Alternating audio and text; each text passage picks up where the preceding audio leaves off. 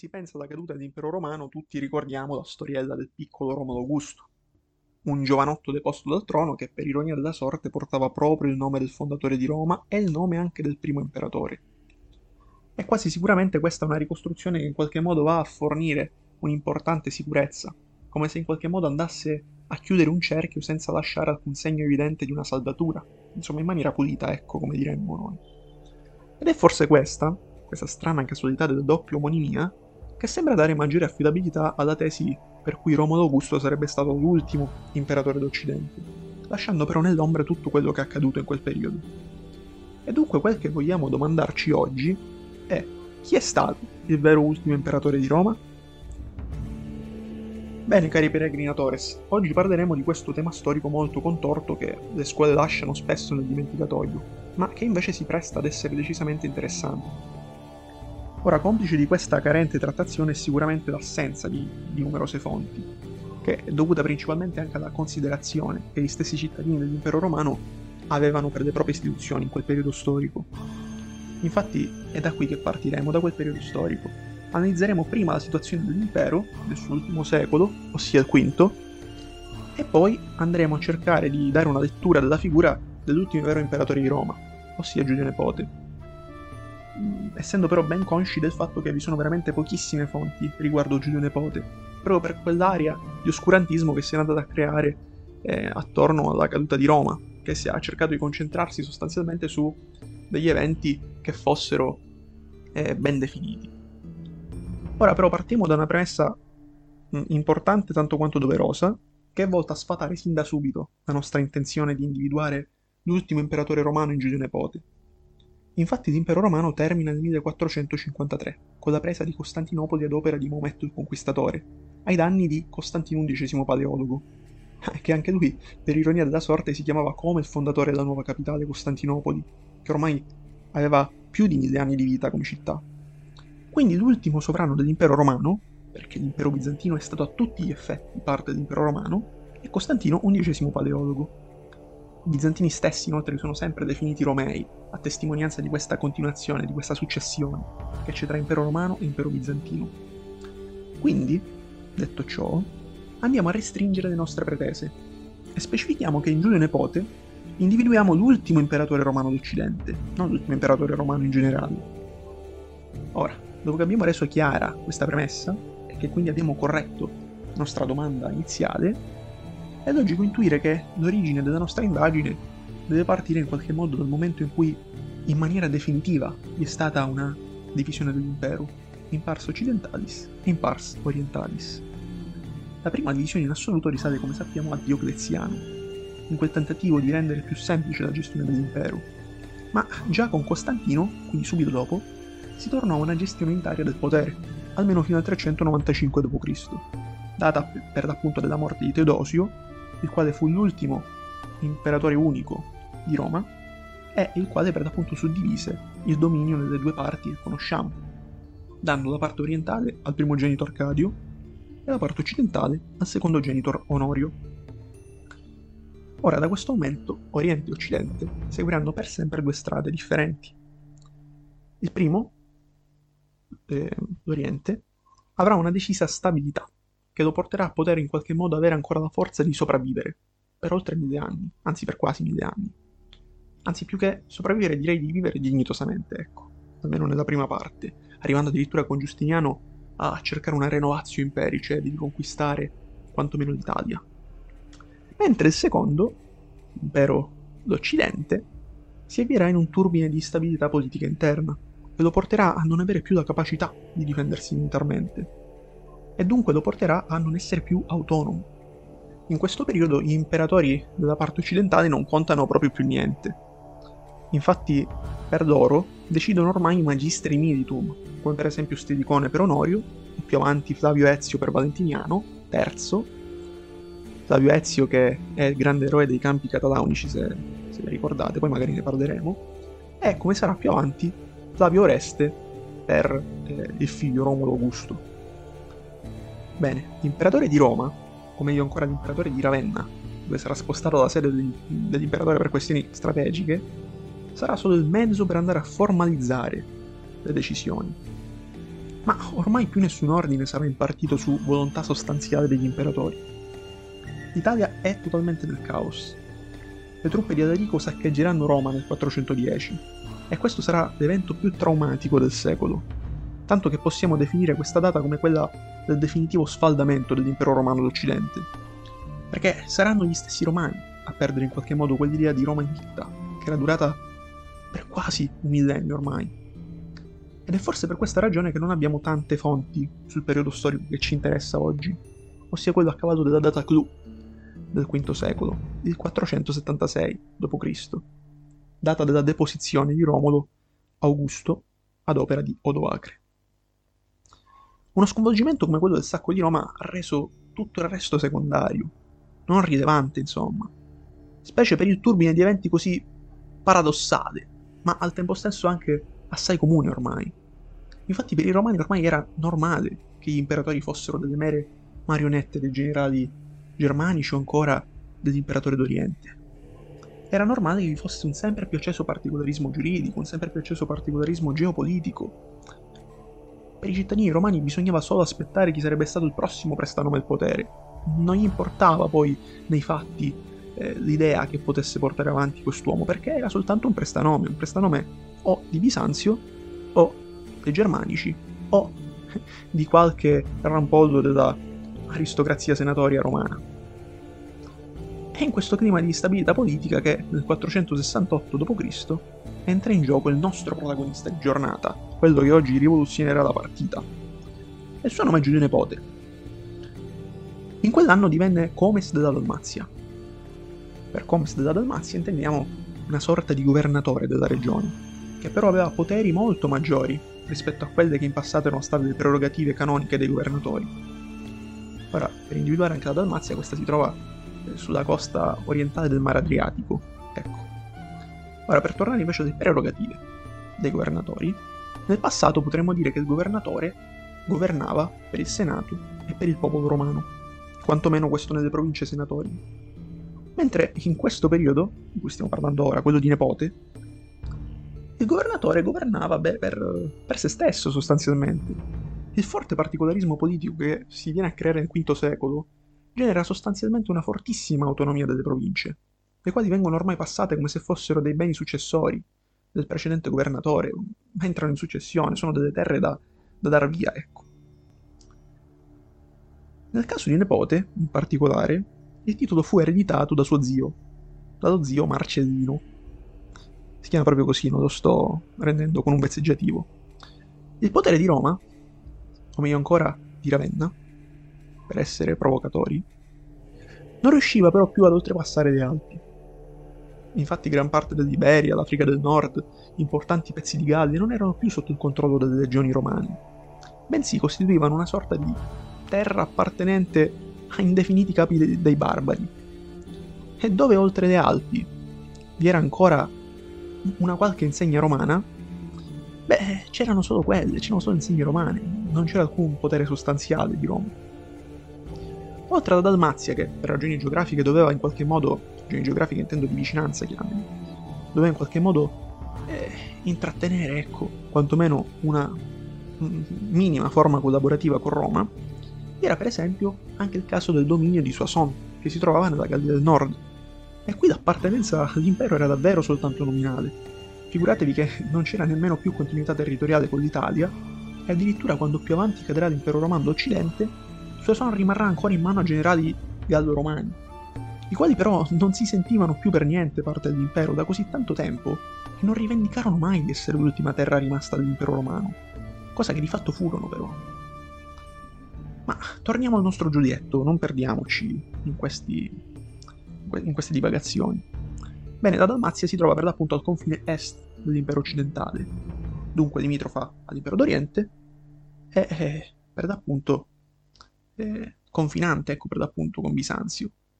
Questa è una descrizione della situazione geografica, diciamo, della Dalmazia, una descrizione che è molto importante perché determina una forte necessità di contatto, sia con Roma che Costantinopoli, per il governatore di Dalmazia.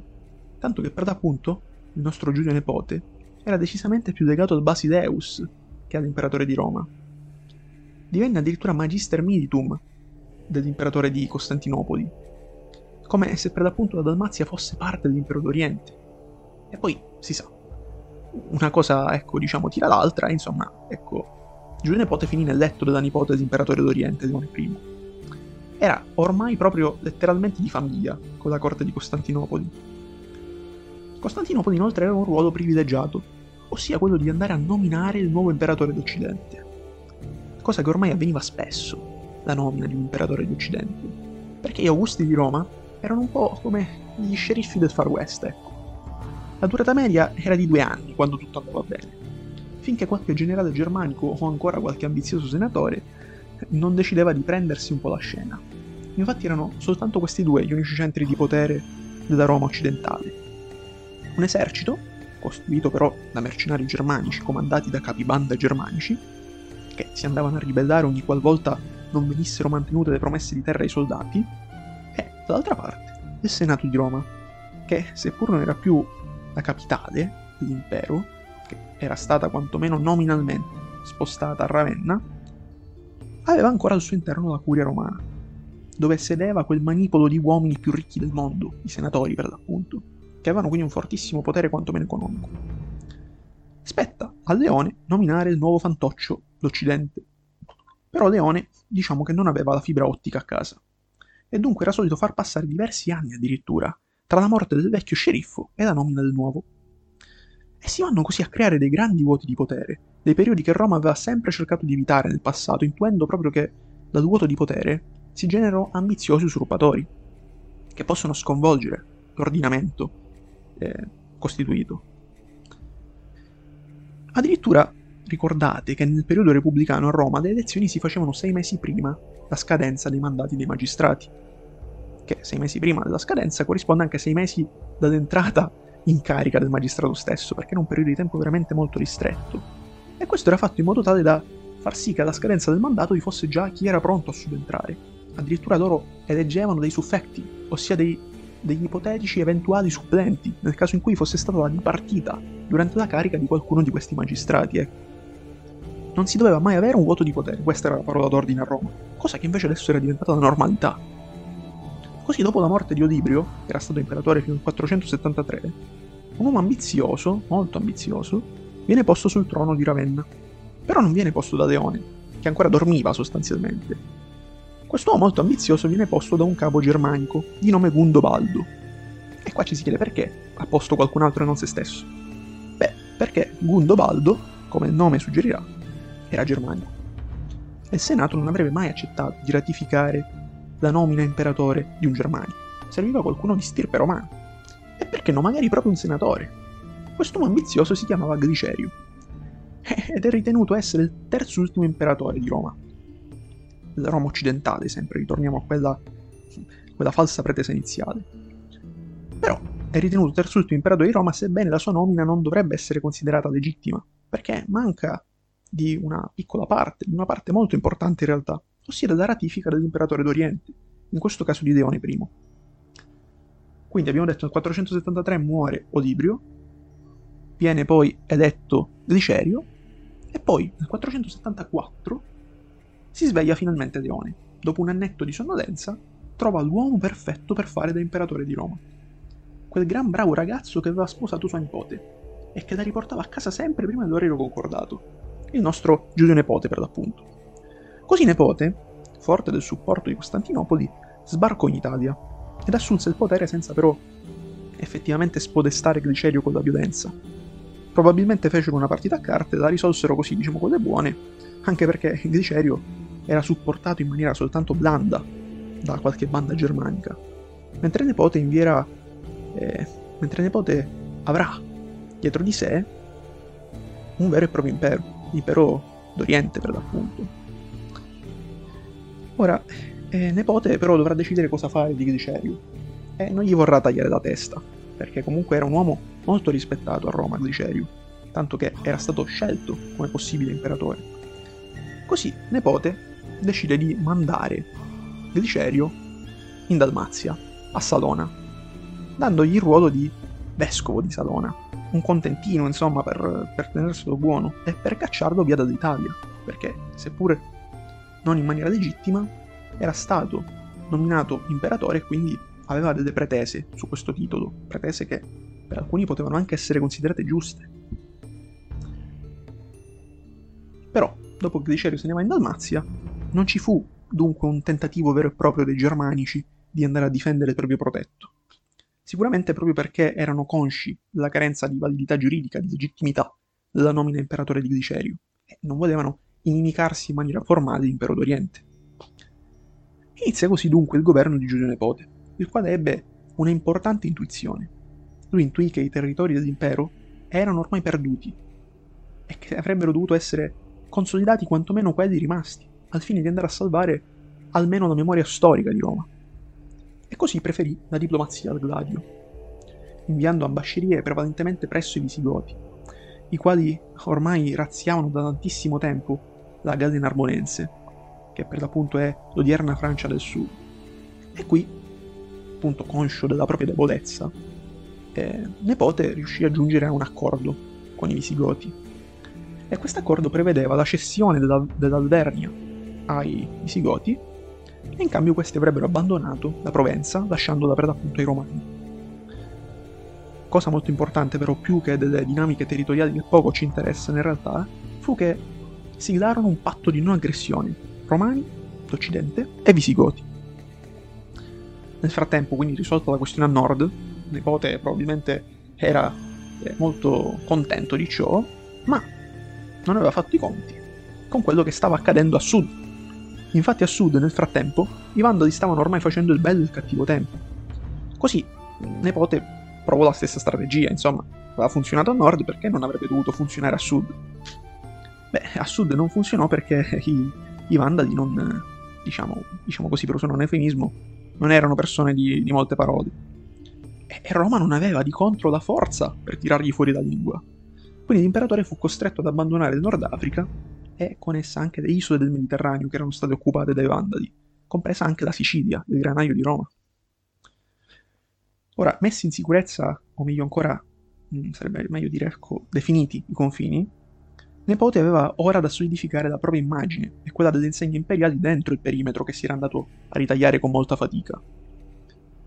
Ossia l'Italia, sostanzialmente l'Italia Dalmazia. Così iniziò a coniare moneta col proprio faccione, ma solo in Italia, a testimonianza della grande debolezza che aveva Roma oltre le Alpi. A onor del vero ci provò anche in Gallia, ma questo fu più un tentativo simbolico. Spesso però Nepote non coniava soltanto un'immagine recante il suo miglior scatto sul, sulla moneta, ma accostava spesso anche dei profili del caro parente Leone I. E questo denota una fortissima, una fortissima dipendenza di Roma da Costantinopoli, che non era soltanto una dipendenza imposta da, da Costantinopoli a Roma, ma anche e soprattutto era un qualcosa di accettato per necessità. Infatti, accostare la propria figura a quella dell'imperatore d'Oriente, che era forte ancora, e che era sul trono da molto tempo, forniva molta legittimità allo stesso nepote in Occidente. Insomma, dai, Giulio si era dato molto da fare, ma nel 475, quindi soltanto un anno dopo la sua incoronazione, gli finì come finiva a tutti. Quello che avrebbe dovuto essere il suo braccio destro, ossia Lavio Oreste, gli si ribellò contro, utilizzando un esercito di Visigoti. Esattamente, proprio i Visigoti con cui il nepote aveva siglato un patto di non aggressione nemmeno un anno prima, perché se era entrato, se era salito al potere nemmeno un anno prima, il patto l'ha fatto dopo, e quindi nel giro di un anno, anzi nel giro di meno di un anno, è cambiato tutto sostanzialmente. E allora, cosa succede? Dopo che Flavio Reste aizza i Visigoti contro Nepote. Bene, Nepote viene invitato gentilmente ad alzarsi dal trono di Ravenna e a tornarsene con passo felpato in Dalmazia. Oreste però aveva un piccolo problemino che non gli, non gli consentirà di essere nominato imperatore lui stesso. Oreste era germanico, come tutti gli uomini di potere militari del periodo, e perciò dovette trovare un profilo ideale a fare da imperatore fantoccio. Però fu più furbo e probabilmente più fortunato e anche magari più ambizioso dei suoi predecessori. Infatti decise di metterci suo figlio. E voi direte, ma come lui era germanico, il figlio sarà stato pure germanico? No, perché il figlio era per via materna romano. E il figlio altri non è che il nostro famoso Romolo Augusto. Un bambino, insomma, che giocava ancora con le costruzioni nel momento in cui gli fu posta la corona più pesante del mondo sulla testa. Questa nomina è stata eseguita alla stessa maniera di quella di Glicerio. Vi è stata un'acclamazione militare, un esercito barbaro tra l'altro, e non vi è stata nessuna ratifica dell'imperatore d'Oriente, che ora però era cambiato, ora era Zenone. Dunque la nomina di Romolo Augusto non era pienamente valida, era sicuramente più debole di quella di Nepote, il quale aveva ancora la testa sulle spalle, in quanto non era stato ucciso, e che pertanto continua a definirsi vita natural durante imperatore di Roma in esilio. Quindi, Romolo Augusto al potere, praticamente Flavio Reste fa da reggente, e però anche al piccolo Romolo tocca la stessa sorte di tutti gli altri. Pure lui dura meno di un annetto, quando i mercenari germanici di Odoacre si ribellano e sgozzano Flavio Reste. Esiliano il bambino a Napoli poi loro. Odoacre quindi sta al potere ed è ora il signore dell'Italia, ma anche lui ha un problema, un problema molto importante. È germanico, quindi non potrà mai essere accettato dal Senato quale imperatore. Nepote invece è ancora vivo e continua a farsi chiamare come imperatore, non avendo mai abdicato, ricordiamo, ed essendo ancora sostenuto da Costantinopoli. Così entrambi andranno a chiedere a Zenone una conferma del proprio titolo, e Zenone decide di andare per una via che oggi definiremmo molto democristiana, ossia accetta le richieste di entrambi. Odoacre sarà il rappresentante imperiale a Roma, così si fa chiamare, mentre, e quindi signore di, dell'Italia, nelle, nella vece di Zenone. E nipote sarà invece ancora imperatore. Ma queste due cariche capirete bene che, che vanno a collidere in qualche modo. Perché? Perché vanno a rivendicare le medesime prerogative. Quindi capito questo, capiamo anche che la soluzione stava nel fatto che l'esercito si trova nelle mani di Odoacre. Quindi quello di Nepote sarà solo un contentino onorifico. Ora ci sarebbe da interrogarsi sul perché di questa decisione da parte di Zenone ma non abbiamo molto tempo, quindi andiamo per la via più corta, che secondo me è anche la più, eh, non solo semplicistica, ma la più realistica, ecco. Cioè che Zenone magari era semplicemente stanco di quel far west italiano e volle concludere una volta per tutta la saga degli imperatori fantoccio, andando poi di volta in volta lui stesso a nominare un signore militare per controllare l'Italia. Quindi un uomo che non fosse un tramite di qualcun altro, ma che avesse lui direttamente nelle proprie mani il controllo militare del, de, dell'Italia.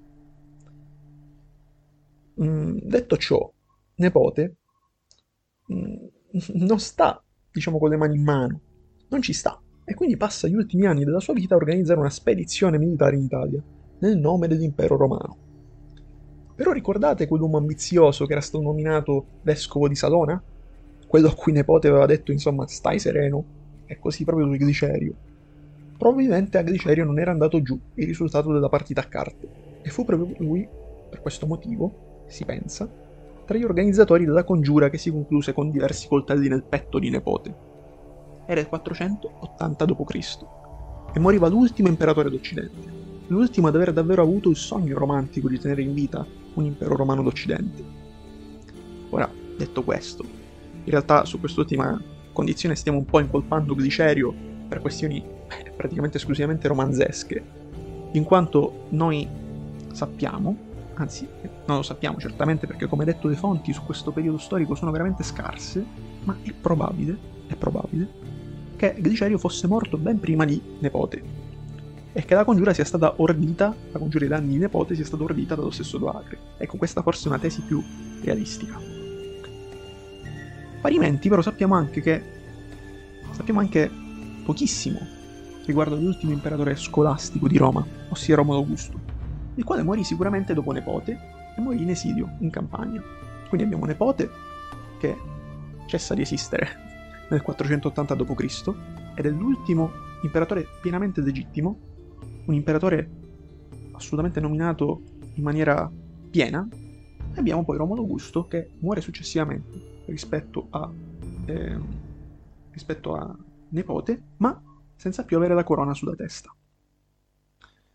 Bene, si conclude in questa maniera la narrazione di oggi, in questo magma storico che è stato il V secolo, in cui le istituzioni imperiali, almeno occidente, saranno solo delle figurine, che sono ancora necessarie per la ratifica delle decisioni, ma non sono più sentite come sostanziali centri del potere, né dagli eserciti, né tantomeno dai capi di altri popoli vicini, né addirittura dal Senato, e nemmeno dal popolo di Roma, ma soltanto dalla burocrazia.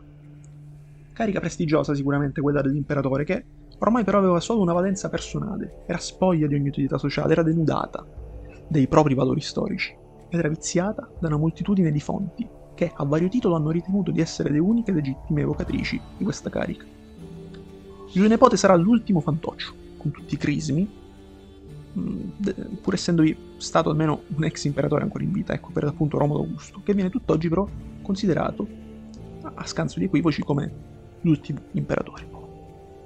Speriamo che questo episodio vi sia piaciuto, che è un periodo storico che personalmente mi è, mi è molto caro, per il forte interesse che suscita anche per le sue enormi zone grigie per l'appunto, nelle quali è bello immaginare con razionalità e anche con argomentazioni fornite da passaggi logici come possano essere andate le cose. Nella storia noi pensiamo di sapere tutto, ma a dire il vero sappiamo davvero molto poco. La bellezza della storia sta proprio in questo alla fine se ci pensate. Bene carissimi peregrinatores, grazie per l'attenzione e alla prossima.